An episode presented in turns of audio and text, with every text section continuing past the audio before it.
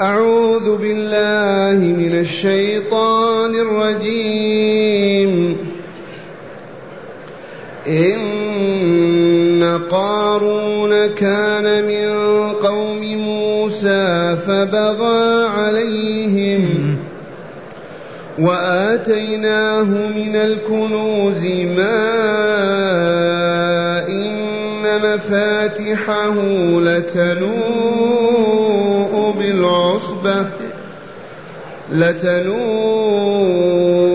بالعصبة أولي القوة إذ قال له قومه لا تفرح إن الله لا يحب الفرحين وابتغ فيما آتاك الله الدار الآخرة ولا تنس نصيبك من الدنيا وأحسن كما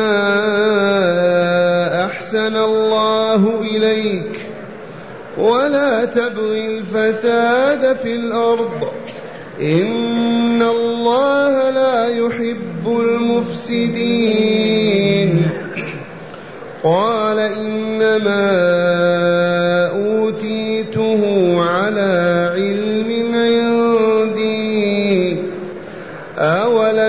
أولم يعلم أن الله قد أهلك من قبله من القرون من هو أشد منه قوةً.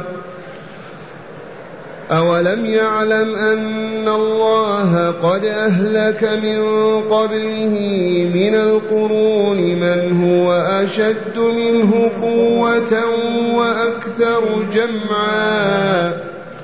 ولا يسأل عن ذنوبهم المجرمون. معاشر المستمعين والمستمعات من المؤمنين والمؤمنات هذا القصص من قصه؟ أمي لا يقرأ ولا يكتب قضى أربعين سنة في مكة. من أين له أن يقص هذا القصص التاريخي العجيب؟ لولا أنه رسول الله والوحي ينزل عليه. فلهذا والله إن محمدا لرسول الله. ولا ينكر رسالته إلى أعمى أعمق ضال جهل. كيف لا يكون رسول الله وهذا القرآن ينزل عليه؟ من يحدث هذا الحديث؟ من يقص هذا القصص؟ كيف يأتي لولا أنه وحي الله فهذه الآيات كغيرها تدل على أنه لا إله إلا الله وأن محمدا رسول الله وأن الدار الآخرة حق للجزاء فيها على الكسب في هذه الدنيا. أين العلماء؟ أين المناطق؟ أين الفلاسفة؟ أين السياسيون؟ أين أين أين؟ امتلأت بهم الأرض وهم عمي لا يبصرون. صم بكم ما بلغهم عن هذا القرآن يتلى في إذاعة لندن وحتى في إذاعة إسرائيل. لما ما يسألون من أنزل هذا القرآن كيف نزل؟ على من نزل؟ ماذا فيه؟ هيا ندرسه هيا نبحث ما فيه لنعلم. ولكن أموات لا يشعرون. قولوا آمنا بالله نستغفر الله ونتوب إليه. اسمع القصص. يقول تعالى إن قارون كان من قوم موسى. قارون إسرائيلي بن عم موسى وابن خالته. ابن عمه وابن خالته من بني إسرائيل. هذا قارون. كان من قوم موسى فبغى عليهم ظلم بني إسرائيل لطغيانه وعليائه وتكبره وكثرة أمواله وأتباعه. إن قارون كان من قوم موسى فبغى عليهم أي ظلمهم.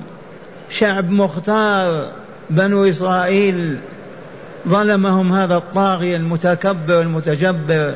بكثرة أمواله ورجاله وأتباعه. قال تعالى وآتيناه أي أعطينا قارون من الكنوز الذهب والفضة.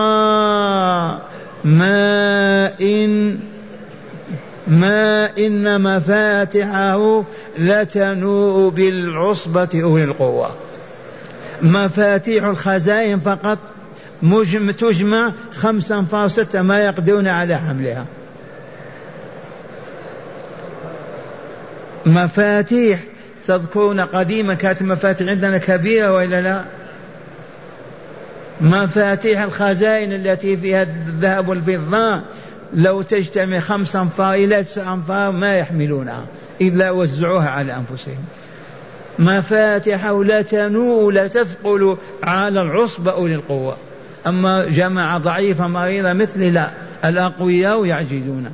ومعنى هذا أنه أعطاه مالا لم يعطه غيره. تدبير الله عز وجل. فبدل أن يذكر ويشكر ينسى ويكفر. بدل أن يعدل ويرحم يظلم ويطغى لأن الشياطين تعبث بقلبه وتفسده. وآتيناه من القائل هذا؟ الله هو الذي أعطى أعطاه.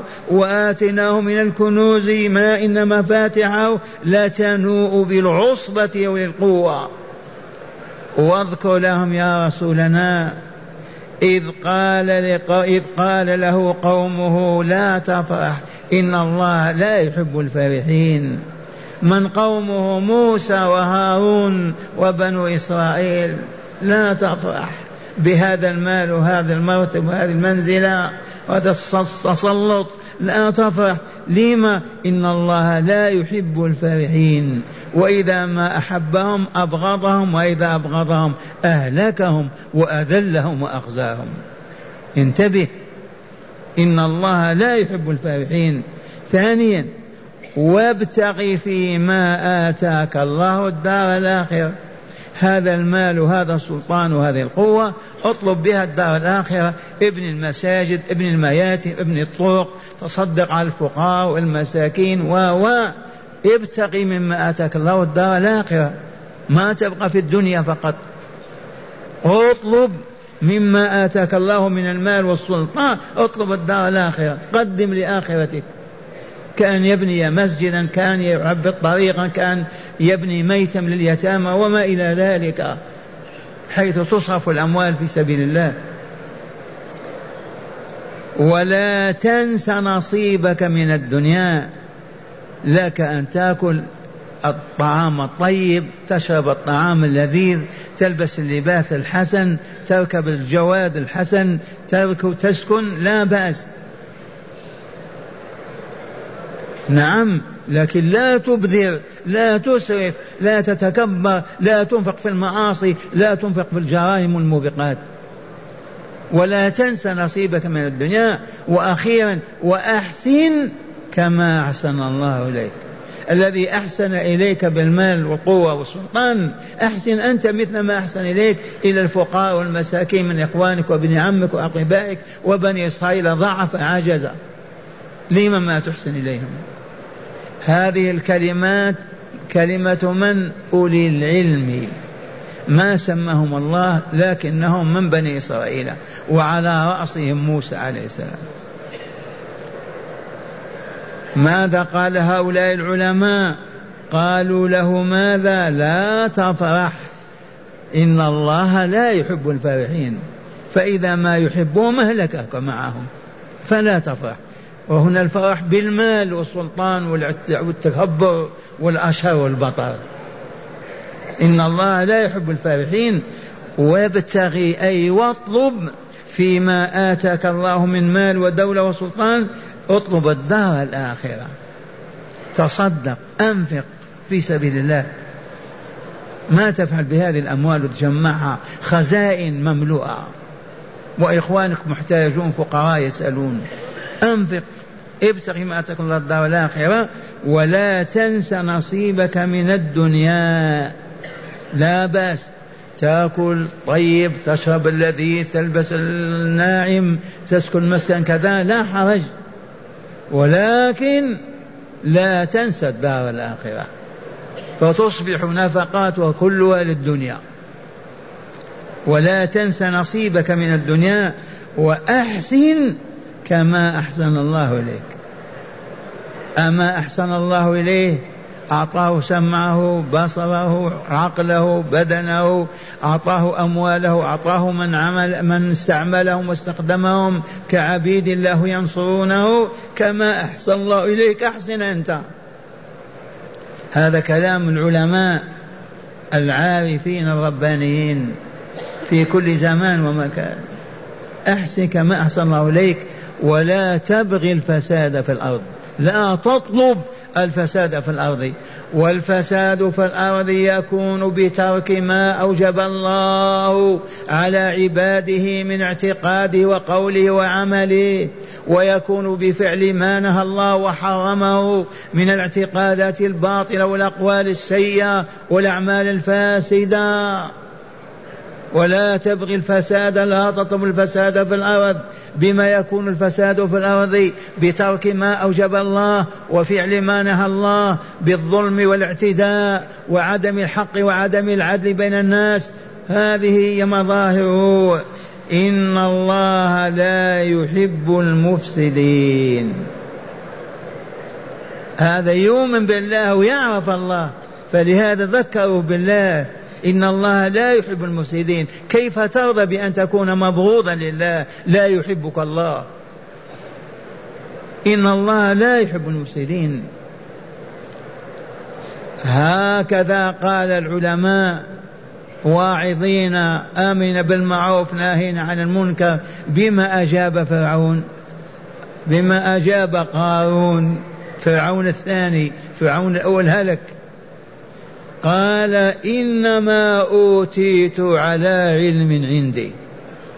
هذه الأموال هذه الخزائن هذه أعطيتها على علم من ربي بأني أهل لها. انتبهتم؟ كذب على الله. ويصح أن تقول أوتيت على علم أي بصناعة واجتهاد وعمل ليلا نهارا تجارات ومباني وكذا حتى حصلت على هذا المال. كله واسع وجائز. قال إنما أوتيت هذا العلم العظيم أوتيت هذا المال العظيم بعلم من الله أني أهل له ولهذا وهبني وأعطاني. أو حصلت عليه بالعمل بالعلم كان كيميائي ولا كذا يصنع يعمل قال إنما أوت على علم عندي رد تعالى عليه بقوله أولم يعلم أن الله قد أهلك من قبله من القرون؟ من هو أشد منه قوة وأكثر جمعا للمال والأولاد؟ يعني عاد ثمود ومن إليهم ما كانوا أقوى من قارون والله أقوى منه وأكثر منه مالا. دولة كاملة دولة عاد ودولة ثمود ودولة قوم نوح. ما كانوا أشد منه وأكثر جمعا للمال. ولكن أهلكهم وإلا لا دمرهم الله وإلا لا قضى على وجودهم نهائيا أبدا وحول أرواحهم إلى جهنم وبئس المصير جهنم. والآن لطيفة رويت عن عبد الله بن عمر رضي الله عنهما نقول وهو احفظوها. يقول لك عبد الله بن عمر يا عبد الله احرث لدنياك كأنك تعيش أبدا. احرث. الحرث والزرع والصناعة. اعمل لدنياك كأنك تعيش أبدا. واعمل لآخرتك كأنك تموت غدا. تأملوا هذا. أخذها من الآية الكريمة. ولا تنس نصيبك من الدنيا. احرث لآخر لدنياك كأنك تعيش أبدا ما تموت. واعمل لآخرتك كأنك تموت غدا بإذن الله. أخذ هذا المعنى من هذه الآية رضي الله عنه وإلا لا؟ فأصبح حكمة ينتفع بها العلماء والعقلاء والبصراء والمؤمنون الصادقون. اعمل لآخرتك لا تقول ما نحث ولا نغرس ولا نبني ولا لا لا لا اعمل. صل الصبح واحمل مسحاتك وإلا منجلك وإلا آلاتك واشتغل إلى قبل الظهر وأنت في مزرعتك وأنت تذكر الله وتسبحه. ما أن تقول هكذا بعصاك أو بمسحاتك حتى أقول بسم الله. وتعالى استريح تغدى جاء وقت الصلاة صليت الظهر فرغت من صلاة الظهر تفضل خذ مسحاتك واشتغل في دنياك افتح باب دكانك. دقت ساعة العصر أقلقت الباب أوقفت العمل وصليت العصر وهكذا تجمع بين الدنيا والآخرة. عرفتم هذا ولا لا؟ اعمل لدنياك كأنك تعيش أبدا. هذا اللي يحرث الزرع ويغرس النخل. ما يموت يموت ولكن ما عندنا مانع. يحرث يغرس الشجر الزرع كذا يبني مصنع كله يبني كأنه ما يموت أبدا. ولكن يعمل للآخرة كأنه غدا يموت. والذي يعمل للآخرة وكأنه غدا يموت. يترك فريضة من الفرائض. يفعل محرم من المحرمات يقول باطل يرتكب والله ما يفعل ولا يقدر لأنه يتصور غدا يموت وقد يموت أحدنا غدا وهو لا يدري. فهمتم كلمة ابن عمر هذه؟ احرث لدنياك كأنك تعيش أبدا واعمل لآخرتك كأنك تموت غدا. أخذها من هذه الآية الكريمة إذ قالوا له ماذا؟ لا تفرح يا قارون إن الله لا يحب الفرحين وابتغي أي يطلب فيما آتاك الله من هذه الأموال والسلطة اطلب الدار الآخرة ولا تنسى نصيبك من الدنيا.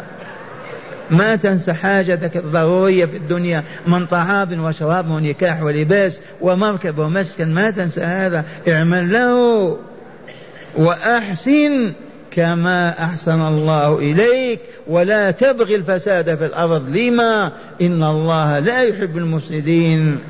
فأجابهم متبرجحا إنما أوتيت على علم عندي. أولم يعلم أن الله قد أهلك من قبله من القرون؟ من هو أشد منه قوة وأكثر جمعا؟ أي للمال. ولا يسأل عن ذنوبهم المجرمون. نعوذ بالله أن نكون من المجرمين. من هم المجرمون؟ بيض أو سود؟ حمر أم صفر؟ عرب أم عجم؟ من هم المجرمون يرحمكم الله؟ نريد أن نعرفهم. لعلنا منهم. فنتطهر ونبرأ إلى الله من أنفسنا ونتوب إلى الله ونرجع إليه. المجرمون واحدهم مجرم. والمجرم بمعنى المفسد المجرمون المفسدون.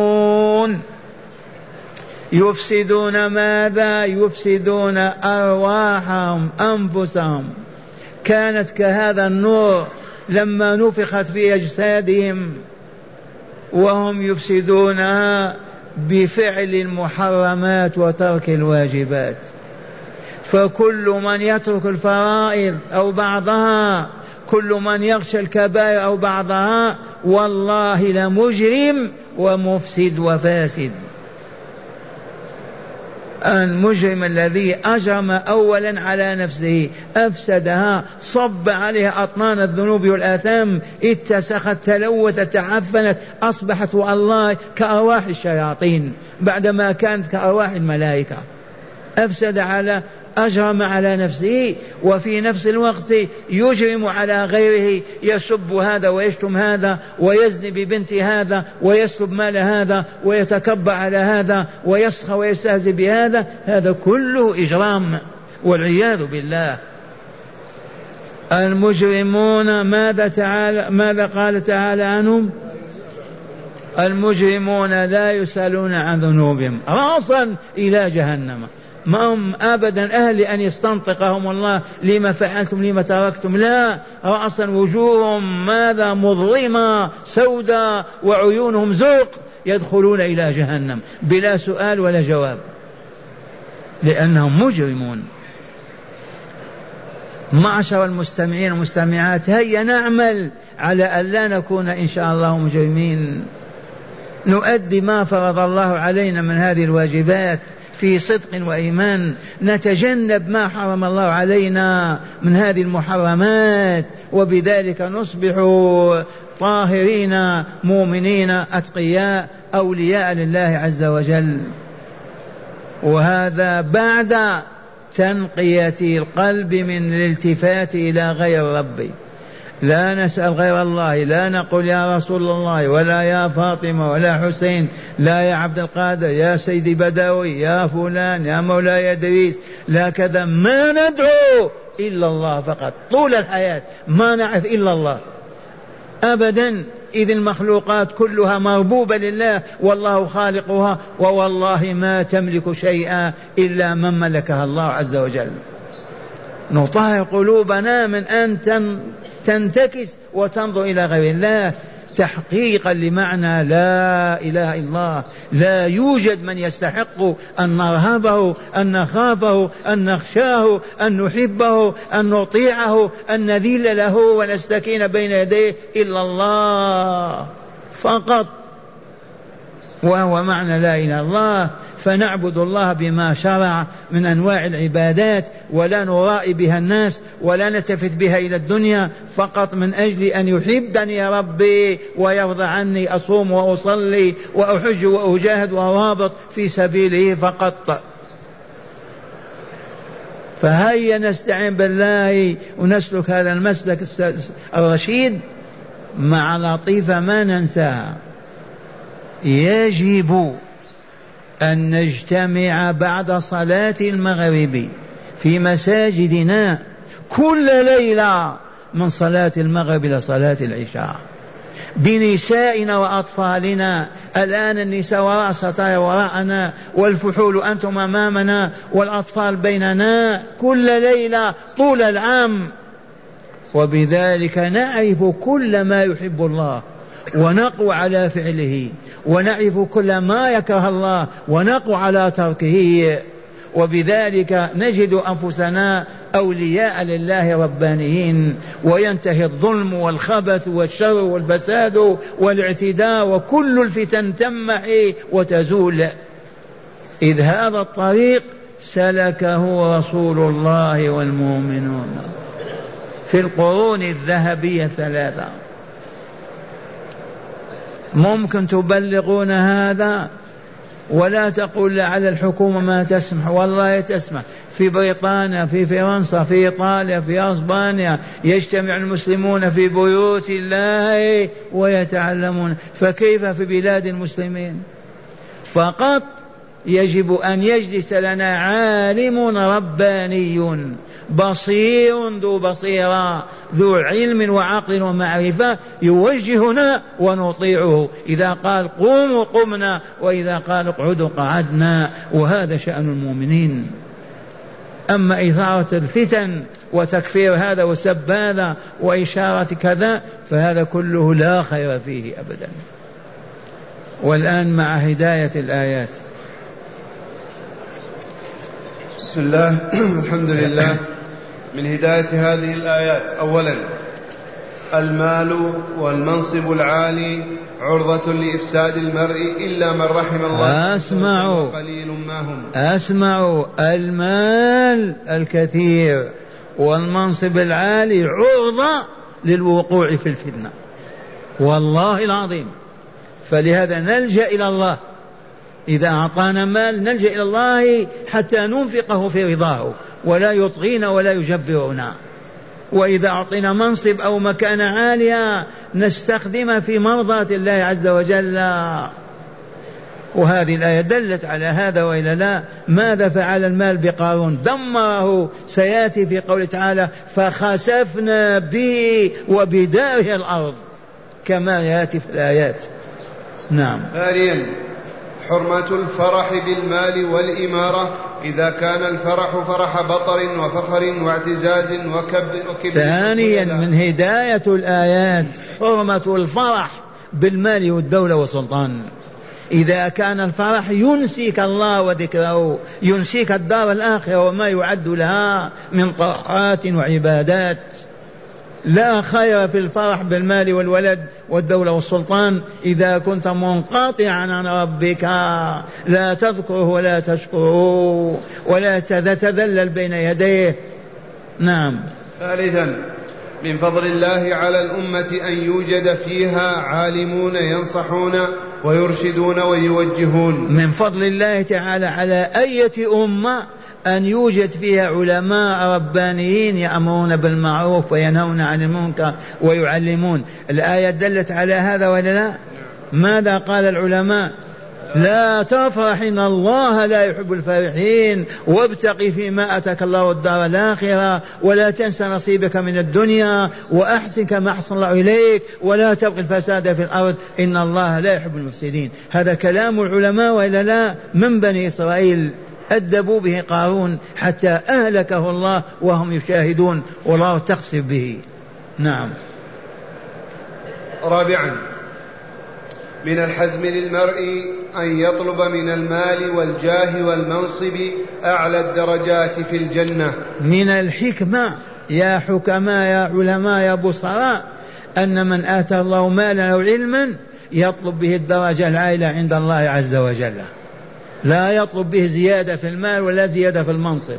يطلب به الدرجة العالية بين أولياء الله يوم القيامة وذلك بطاعة الله ورسوله صلى الله عليه وسلم. خامسا حلية الأكل من الطيب والشرب من الطيب واللبس والركوب والسكن من غير إسراف ولا خيلاء ولا كبر.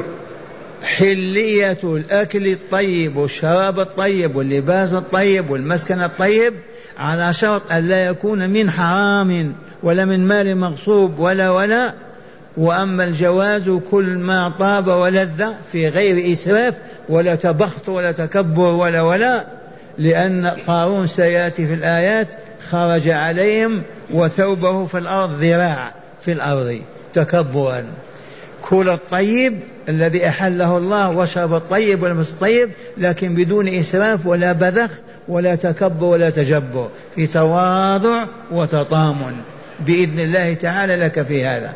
إذ قالوا ولا تفرح إن الله لا يحب الفرحين. أخيرا العافية والمال وعز السلطان يصاب صاحبها بالاغترار إلا من رحم الله. اللطيفة الأخيرة في الآيات ما هي؟ أن العافية والمال. العافية والمال والسلطان يبتلى بهما المرء قد يهلك. إذا لم يحفظه الله ويقيه قد يقع في هذا. فلهذا الصالحون ما يطلبون كثرة المال أبدا ولا يرغبون في المنزل العالي في الحكومة أبدا. يتحاشونها. خشية أن يهلكوا.